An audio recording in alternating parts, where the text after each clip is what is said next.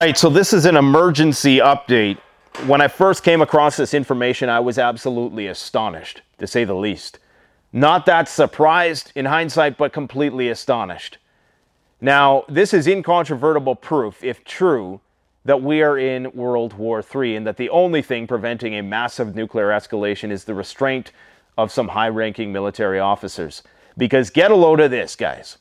A Leopard tank, along with its crew of German soldiers, was destroyed in the Northern Military District zone. Not mercenaries, but German soldiers. And just wait, stick with me for the duration of this video because there's a lot of other things we need to talk about, but this is one of those things that just makes me wonder how we're all still here to talk about this. Russian intelligence officers have destroyed a German Leopard tank transferred to Ukraine with a crew of Bundeswehr soldiers in the Northern Military District zone. The officers claim, and I quote, when we stopped their assault, we moved towards the burnt equipment in the hope of taking the tongue. And when we found that the tank driver was seriously wounded and the rest died, the mechanic, when we woke him up, he saw us and he began shouting, Nicht schießen! Nicht schießen! Uh, translation in German, don't shoot.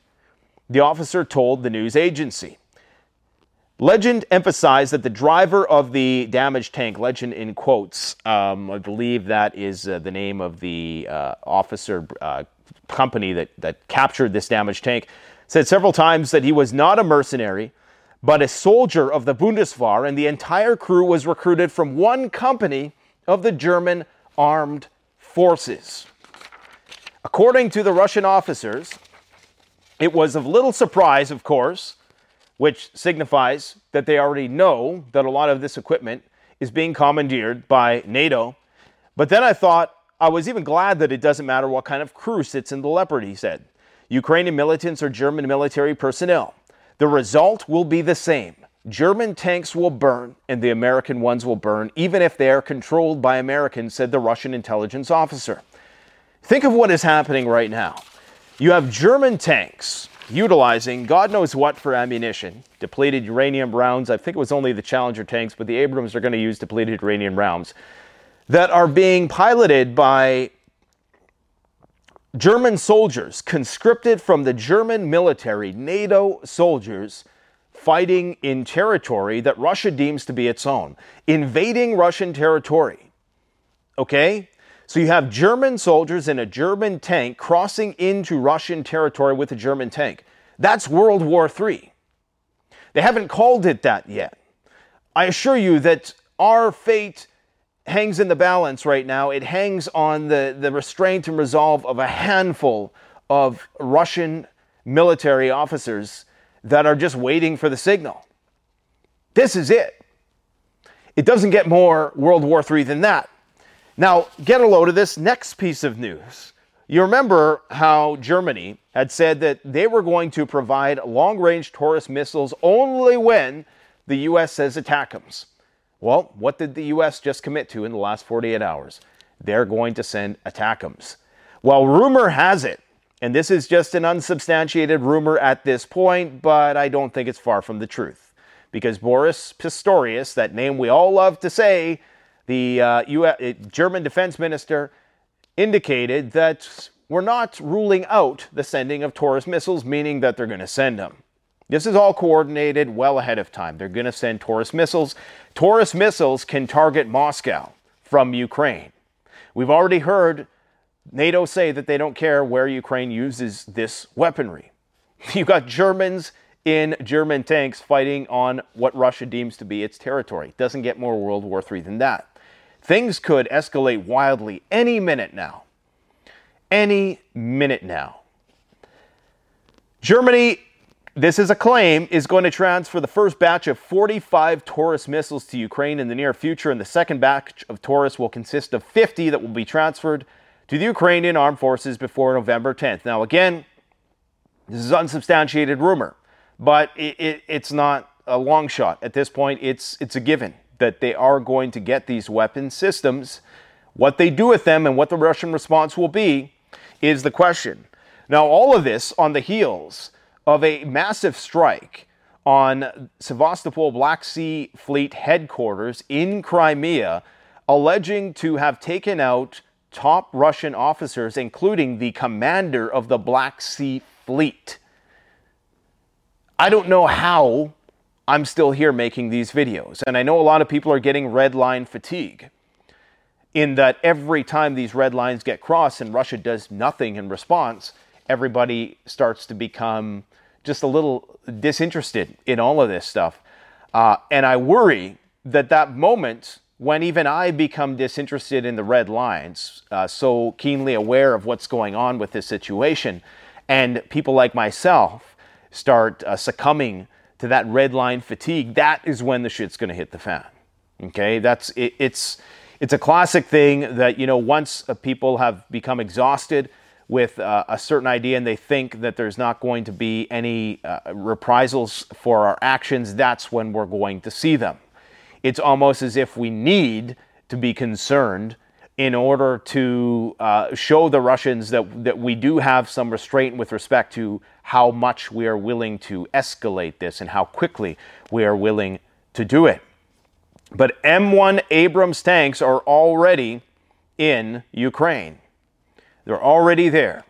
So the question is will they be piloted by a crew of Americans or other NATO uh, soldiers from NATO countries, Polish soldiers, Romanian soldiers?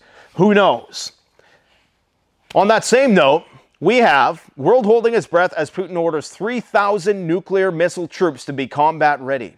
In fact, let me backtrack just a little bit here. I want to talk quickly about a saboteur bomb attack that happened that received almost no media attention whatsoever, which is surprising that this wasn't my first headline or a headline video in itself. And this just shows how far this thing has gone.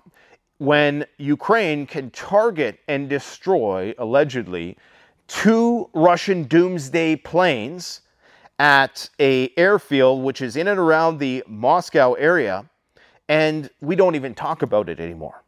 Two doomsday planes, Ilyushin planes, as well as a helicopter, were claimed to have been destroyed at Chkalovsky Airfield, just outside of Moscow. Now, these are the planes that control, that can, you know, basically uh, control their their command for command and control for their nuclear weapons. They can initiate the launch sequence of Russia's strategic nuclear forces, and saboteurs are attacking them. This is not the first time that Russia's nuclear triad has been targeted. Now ask yourself, why would Ukraine be targeting Russia's nuclear triad? It's not Ukraine that's doing it.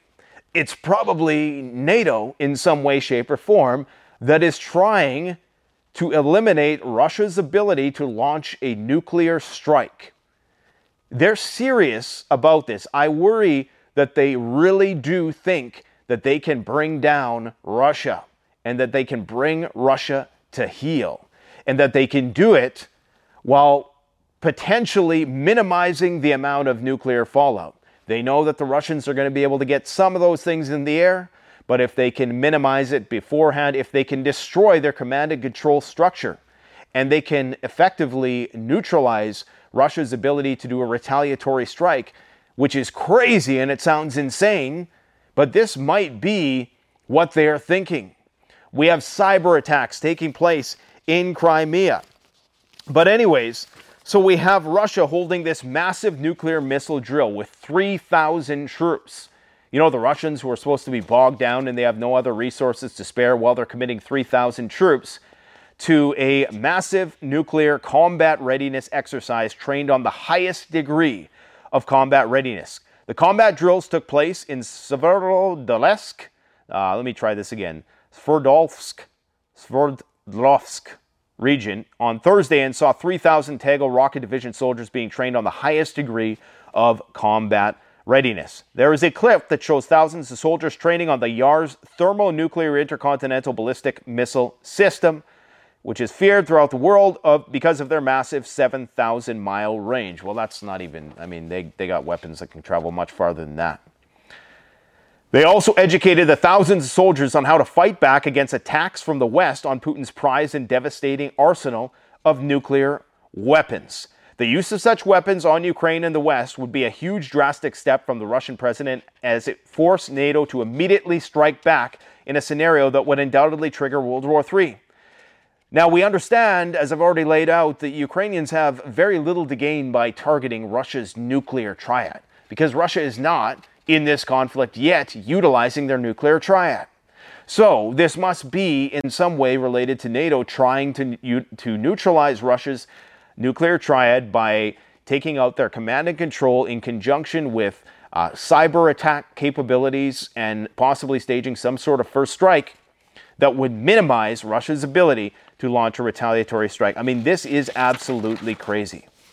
And just like I say, right when everybody succumbs to red line fatigue, that's when the shit's going to get wildly out of control, right when we all forget. There is a massive emergency alert that's going to be sent out on October 4th there's no secret signals or none of this bullshit conspiracy that people are circulating. This is the real deal. They are preparing us to get ready to get an alert notification on our phone that the bombs are going to drop. And remember, they don't have any bunkers. I, ha- I must reiterate, I, I talked about this in the video yesterday, where you know, you're showing these these decadent parties that these elites are attending right now in the Palace of Versailles with King Charles and Macron, and you contrast that, you juxtapose that with soldiers being blown apart in a trench. These people do not care about you and me. They simply couldn't give a damn about our well-being. Do you seriously think and can you seriously trust people who are indulging in that high level of opulence while soldiers are blown to bits in trenches? a thousand times a day. Can you seriously put any faith in those people that they're going to have your back when the time comes? We're on our own. And the sooner we understand that, the better. They're getting incredibly close. And the Russians no longer trust the West. And how the Russians have not have needed any more confirmation of this is besides me at this point. Russia was deceived about the guarantees for the grain deal, according to Sergei Lavrov, Russia's uh, foreign minister. All promises that were given to Moscow as part of the grain export deal turned out to be a lie. What a surprise! You mean the people that violated the Minsk agreements can't actually be taken on their word? Sometimes I wonder if Russia just knows and they're just pretending to play along with all this stuff because they know what the inevitable outcome is going to be. It's going to be nuclear Armageddon. They're just taking as much time as they can to get things prepared uh, and just going along with with this these false deals, these uh, uh, deals which are just used to buy time and act as a staging ground for attacks. Anyways, get a load of this. The top diplomat pointed out that the grain corridors had been used for attacks on Russian ships.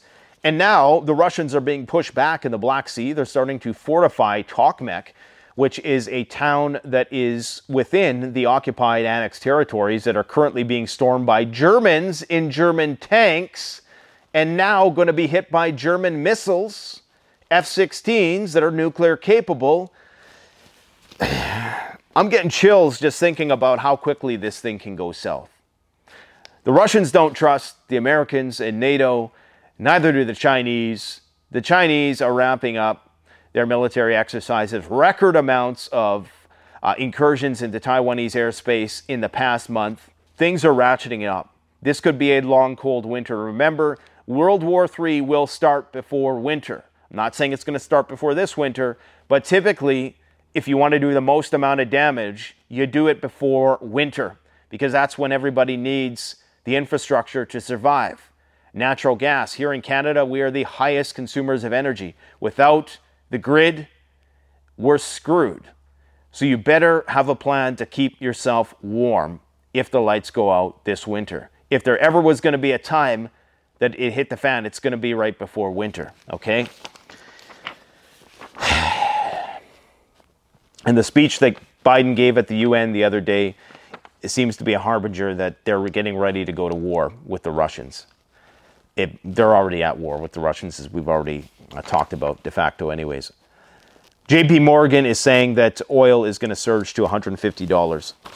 Anyways, guys, don't succumb to the fatigue. Keep on prepping, keep both eyes open, shoot with both eyes open because you never know what is around the corner. And again, do not put any faith in our oligarchical overlords to tell us when it's all going to go down. We have to use our own discernment for that. Don't get caught up down tinfoil hat conspiracy rabbit holes. This is what it is. It's a conflict between East and West. Both are armed to the teeth with nuclear weapons. And sooner or later, one side is going to be forced to use them.